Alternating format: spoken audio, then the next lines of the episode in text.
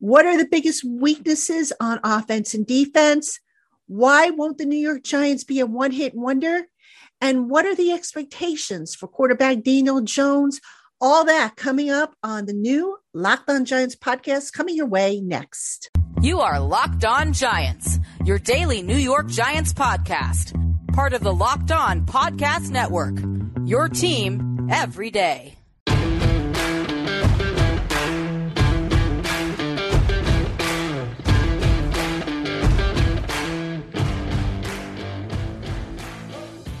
Hello, New York Giant fans, and welcome to another edition of the Locked On Giants podcast, part of the Locked On Podcast family, your team every day.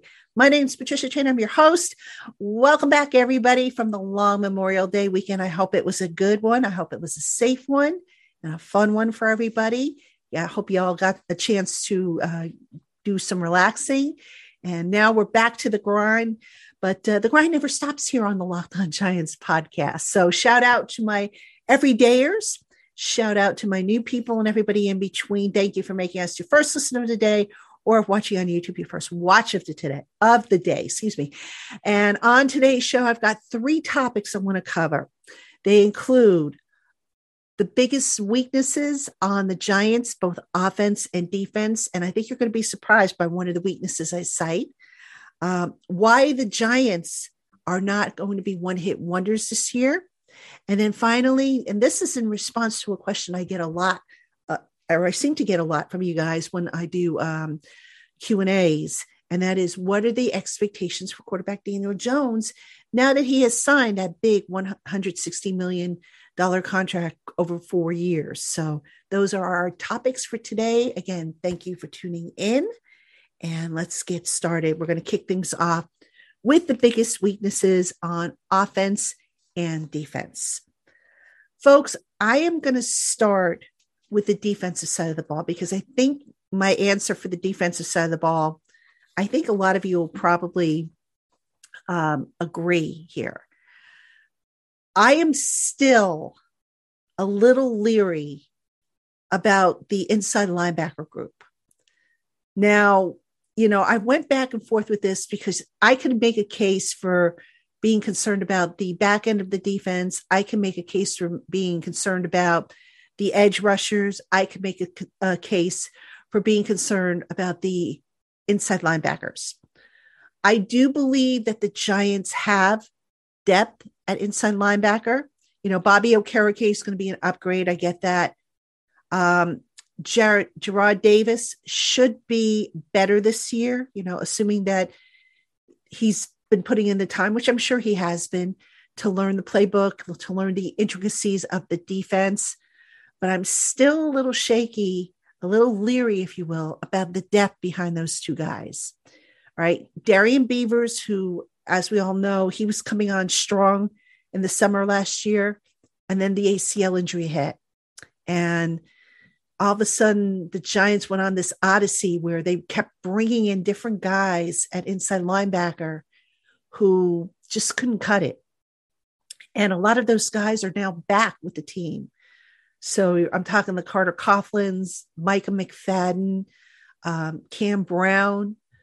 You know, uh, they've got guys, but do they have guys, if you know what I mean? So I'm still a little concerned about that position. I think if, you know, if I were ranking the level of concern I have on the defensive side of the ball, that would be number one.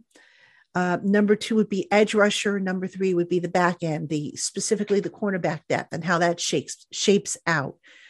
But um, but yeah, inside linebacker. Now this is going to be interesting to see because one of the things that Wink Martindale did last year to kind of hide, if you will, or minimize the the problems they were having at inside linebacker was they were playing more safeties up front in sort of a pseudo type of linebacker role. This year, do they do the same thing or do they just go with with you know the regular linebackers here?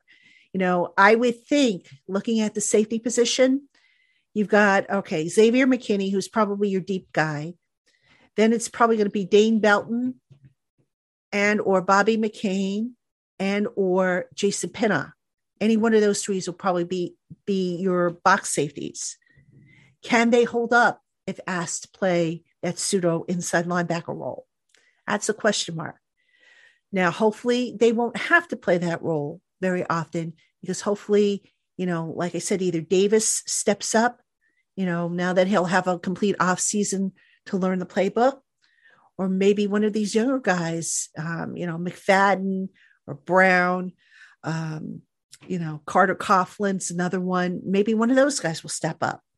I don't know. But I do know that the Giants, even though they didn't address it in the draft, that's still a, a question mark, I think, because you got to see how it shapes out. So that is my biggest question mark on the defensive side of the ball. Now, what about the offensive side of the ball? This is probably going to surprise you, but I'm going to say running back. Yeah, running back. And you're probably saying, well, how can you say running back? They're going to have Saquon, right? Yes, Saquon Barkley, I do believe, is going to play this year. I still say that the odds are in favor of him playing on the franchise tag because the two sides are just not close on a contract. The main sticking point is the guaranteed money, not the APY, but the guaranteed money. And both sides seem to be dug in as far as what they are willing to give and what they want. So I am not overly optimistic right now that that there's a breakthrough unless one, somebody bends. And right now I don't see that happening. So why then am I saying running back? Why am I concerned about running back? Even though I believe Saquon will play in 2023, he will be on the field. Saquon um, will come in and he will be in shape like always. But I don't know how confident I would be in terms of A, if he ends up missing part of training camp, which I could see, by the way, happening. They have until that July 17th deadline to get something done. And if it doesn't get done, Saquon will have to play on the tag. And as long as he doesn't sign that tag, he doesn't have to report to training camp. And, you know, at that point, what are you holding out for? You know, if you're going to hold out and not sign the tag, what's your purpose other than to, you know, avoid injury, which I, I think would be the only reason why I could see Saquon staying out of training camp until maybe the last week and then signing the tag and then reporting. But, you know, here's here's what I'm concerned about. If this were to get that ugly, and if the in the unlikely event that Saquon decides, you know what, screw you, Giants, I'm not coming in at all, which again, I don't think will be the case. Can they get by with what they have? Matt Breida, Gary Brightwell, the rookie Eric Gray, Jashaun Corbin's going to compete. Can they get by with those guys? They probably can chip away, but none of those guys are Saquon Barkley in terms of talent. And oh, by the way, do you guys really want to see Daniel Jones running as often as he did at last year? I don't. So I'm concerned there in that if Barkley decides not to show up and forces the Giants' hand to go in a different direction, which again, I don't think is going to happen, but you never say never. You don't know what he's thinking. Um, I'd be concerned about that position because I don't want to have to see Daniel Jones running as often as he did last year. I just don't want to see that because that's an injury waiting to happen. He got lucky last year. I don't want to see it, you know, this year. So to me, running back is the big question mark for me, the concern. Now, some of you might say, well, what about the interior of the offensive line? That would probably be a distant second for me because I do think with John Michael Schmitz at center, they are set. I'm not sure who the backup center is. I, am guessing it's going to be Ben Bredeson. You know, at guard, there's going to be a competition, but you know, they need Mark Glowinski to play better at right guard, and they need to decide who is going to be that left guard. Is it going to be Bredeson? Is it going to be Joshua Ezeudu? Is it going to be Shane Lemieux? Is it going to be somebody else? So there are questions there, but I feel a little bit more confident that they'll sort those questions out um, as opposed to what's what's still ahead at running back and how that's going to shape the team. So, all right, coming up next, why the Giants are not a one hit wonder, at least in my opinion. Don't go anywhere. We will be right back. Hey, Giant fans, get in on all the sports action with FanDuel, America's number one sports book. Right now, FanDuel is giving new customers a no sweat first bet up to 2500 back in bonus bets if their first bet doesn't win. That's right. You heard right. It is now 2500, not a thousand, 2500 in bonus bets. To get in on this action, just go to fanduel.com slash locked on and sign up today to claim your no sweat first bet. FanDuel offers great promotions, a safe and secure app to set your bets and instant payouts. Make every moment more at FanDuel, the official sports betting partner of the NFL. All right, Giant fans, welcome back to the Locked On Giants podcast. I'm your host, Patricia Traina. We've got another busy week here in the land of the Giants. That's right. The Giants OTAs, they're continuing today. They resume today, I should say. No media access here on Tuesday, but media access on Wednesday. So the plan, as was the plan last week, and as I follow through with the plan, is um, I will do a show for you um, just as soon as I can, as soon as I get home uh, uh, from the mini camp. I'm sorry, from the OTA on Wednesday. Um, and I'll push that out. I won't make you wait until midnight on Wednesday to, to get that show. So I will get that to you. Um, also, just a reminder that uh, we have our subtext community program going on. So details are in the show notes, but those of you who are subscribed to it, first off, thank you. I hope you're enjoying the service. But most importantly, get your questions into me because I'm going to have openings here and there on the program, and I will answer those questions. And, and really, you know, those questions kind of, you know, get bumped to the front of the line because they hit my inbox. So if I see them, I will answer them. So make sure you check that out. We are running a special 14 days free to try it out. And uh, if you like it, you can continue and get two months for the price of one with the promo code PTRAIN. Again, all the details in the show notes. Check it out.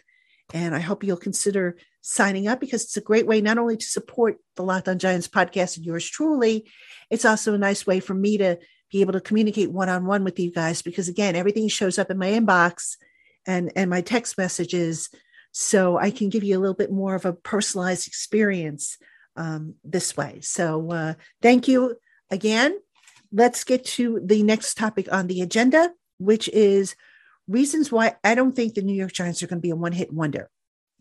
Now, before I get into these, let's let's go back here uh, a little history. In Pat Shurmur's first year, the Giants finished strong, and there was hope that they would be able to build on it. And then, of course, they didn't. So Shurmur was fired. And then in came Joe Judge, who almost got the Giants to the playoffs in his first season, only to have the uh, second year fall apart. And then he got fired. So now we have Brian Daboll. Brian Daboll gets the team to the playoffs last year, and now he's in year two of the program. So is history going to repeat itself? Or is Brian Daboll going to break that uh, that streak that seems to be going on. Well, I think he's going to break it. And I'm going to give you some reasons why I think he's going to break it. Number one, core group of players is back. The Giants focused on retaining their core. And that was important. You know, you've heard Joe Schoen, the general manager, you've heard Brian Daboll say it before that if it was up to them, they would have kept every player that they had last year. And they pretty much did that. So, you know, any salary cap issues and whatnot, the Giants were able to keep their core intact. And that's important. To keep the core intact, to keep them in the same system, all benefits for the Giants. So that was a plus for them. Same coaching staff is back. with the exception of a couple guys, but for the most part, the main assistant coaches, the main coordinators are back. You go back to Joe Judge. You know, how many different offensive line coaches were there? I think there were like three. You had um you had uh Rob uh, I'm sorry, Marc Colombo, then you had uh Googs, and then you had uh, Rob Sale. So three different offensive line coaches teaching these guys different ways to do things. Yikes. Talk about, you know, a lack of consistency. So, yes, the Giants lost Tony Sparano Jr., the assistant offensive line coach, but Bobby Johnson's still there. So that's a plus. Also, a plus the coordinators are back. You know, again, go back to the judge era, and Jason Garrett didn't last two years. You know, he was replaced by Freddie Kitchens. Um, so it, there was a lot of turmoil, if you will, and turnover amongst the coaching staff. That is not the case this year. So that is a plus for the Giants. You know, I'd like to say year two of the system, being in the same system, is going to be a, a plus for the Giants. You know, I know we could say that, oh, they were in the same system, you know, year two under Shurmur and under um, Joe Judge. Yes, this is a little different because again, when you have the same assistant coaches back teaching the same stuff, and you have um, the same core players, you know, you you stand a better chance of seeing a lot more improvement, of seeing them play faster in year two than you do the prior year. So that's a big thing. More speed. You know, I I, I think the Giants um, I won't sit here and say they're going to be a Super Bowl contender, but they have a lot more speed. And I think they are inching oh so much closer to closing the gap with the Eagles. They may have even closed the gap with the Cowboys. You know, and that's something we'll explore a, on a future show uh, down the line. So uh, we'll take a look at that. But um, you know, speed on the offense, speed on the defense, that's important. And just, you know, this particular coaching staff, this particular program, just that much more solid, I think. You know, whereas McAdoo's, you know, system or, or, or foundation, I, I just felt like they they read into their press clips. You know, they believed their press clippings a little too much and kind of lost sight of, you know, new year and new team and you know what you did last year doesn't matter I felt the same way with Judge to an extent that, you know, that, that they might have believed their press clippings. This year, Daboll was making a, a really strong effort to just not let those press clippings come into play. He's keeping this team grounded. And I think that's going to be important because when you start thinking that you're better than what you are, you know, what do they say? That the bigger they are, the harder they fall. And that's what happened with the last two teams. I don't see that based on my interactions with the team this spring. I don't see that at all. So that to me is op- gives me reason to be optimistic that this team is going to move forward. And you know, there's also the the idea that the coaches and the GM are always looking for ways to improve the roster. Now, you could say that about any coach GM combination. I get that. But this group, you know, they're not afraid to cut their losses and move on. If they bring in a player, say last year in the draft, and they realize, okay, you know, we've got an upgrade, move on. Nobody's going to be, you know, they're not going to keep guys on scholarship. So, just the way this team is built, just the way the operations are, and that includes the back end operations, a lot of reasons to be optimistic. Now, obviously, they have to show it on the field. They have a tougher schedule, as do, by the way, the Eagles, Cowboys, and Commanders. Because for what it's worth, last year, or I should say for 2022, the four NFC East teams ranked at the very top of the league for the easiest strength of schedule. A useless stat, by the way, because obviously teams change, but I'm just putting that out there. So I don't know how many wins the Giants will necessarily be able to get. Would I be happy with nine?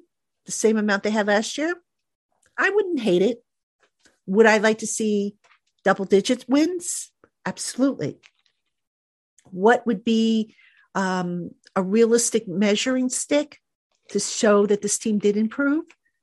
Double digits would be nice, but more importantly, I want to see the team not involved in as many close games, specifically one score or less. I'd like to see the team stay competitive against some of the better teams that they face. You know, I don't have to tell everybody that last year when they faced the Eagles to, in two of the three games, they got their doors blown out. Um, same thing with the Lions. Same things with the Cowboys. You can't have your blow, your your doors blown off against better teams. So I'd like to see um, more competitiveness from the Giants. So there's going to be little things you look for in terms of improvement, and not necessarily statistical things, but I just feel really good that this year, year two of the the uh, Brian Daboll era, going to be a little different, and it's going to be a little bit better. All right, coming up, speaking of different and better, what are the expectations for quarterback Daniel Jones? We'll tell you in just a moment. All right, Giant fans, welcome back to the Locked On Giants podcast. Patricia Traina here with you. Happy as always to have you with us. It is Tuesday, back to work. Hopefully, nobody's having trouble getting started up again. And if you're off this week, God bless you. I'm jealous. But uh, ser- no, seriously, we've got football coming up this week. OTA number five coming up on Wednesday. That is media access. I'll be there. You know what to do. If you want to get all the updates, you can follow me on Twitter. You can follow me on Instagram, which is where I'm posting video clips and audio clips, you know, especially if I ask a question in a presser. So my Instagram account is at Patti Traina, P A T T I T R A I N A. And yes, it's verified. So it is me. Don't accept any imitations over on Instagram. It is me. And by the way, I do have the blue check mark on Twitter. So that's at Patricia underscore Traina. Um, so again, it is me. So you know. Uh, all right. So let's talk now about Daniel Jones. And this is a question a lot of you ask me, or several, you know, a lot of you of late have been asking me, what are the expectations for Daniel Jones? And how do I think they're going to play out? And I want to start off by saying that, you know, a, a secondary question I get a lot of is Do you think Daniel Jones feels pressure to perform given his contract? And the answer is no, nor should he. Because here's the thing, guys there's another quarterback in town, some guy by the name of Aaron Rodgers. If we're looking at things objectively here, who do you think has more pressure on them, realistically speaking? The Giants or the Jets? I would say the Jets. All right. You know, they have a supposedly a championship defense. Supposedly they felt that they were a quarterback away from making a Super Bowl run. All right. This, which, you know, oh, by the way, get into the playoffs first and then let's talk Super Bowl. Well, now they have Aaron Rodgers, who they believe can take them to the uh, promised land.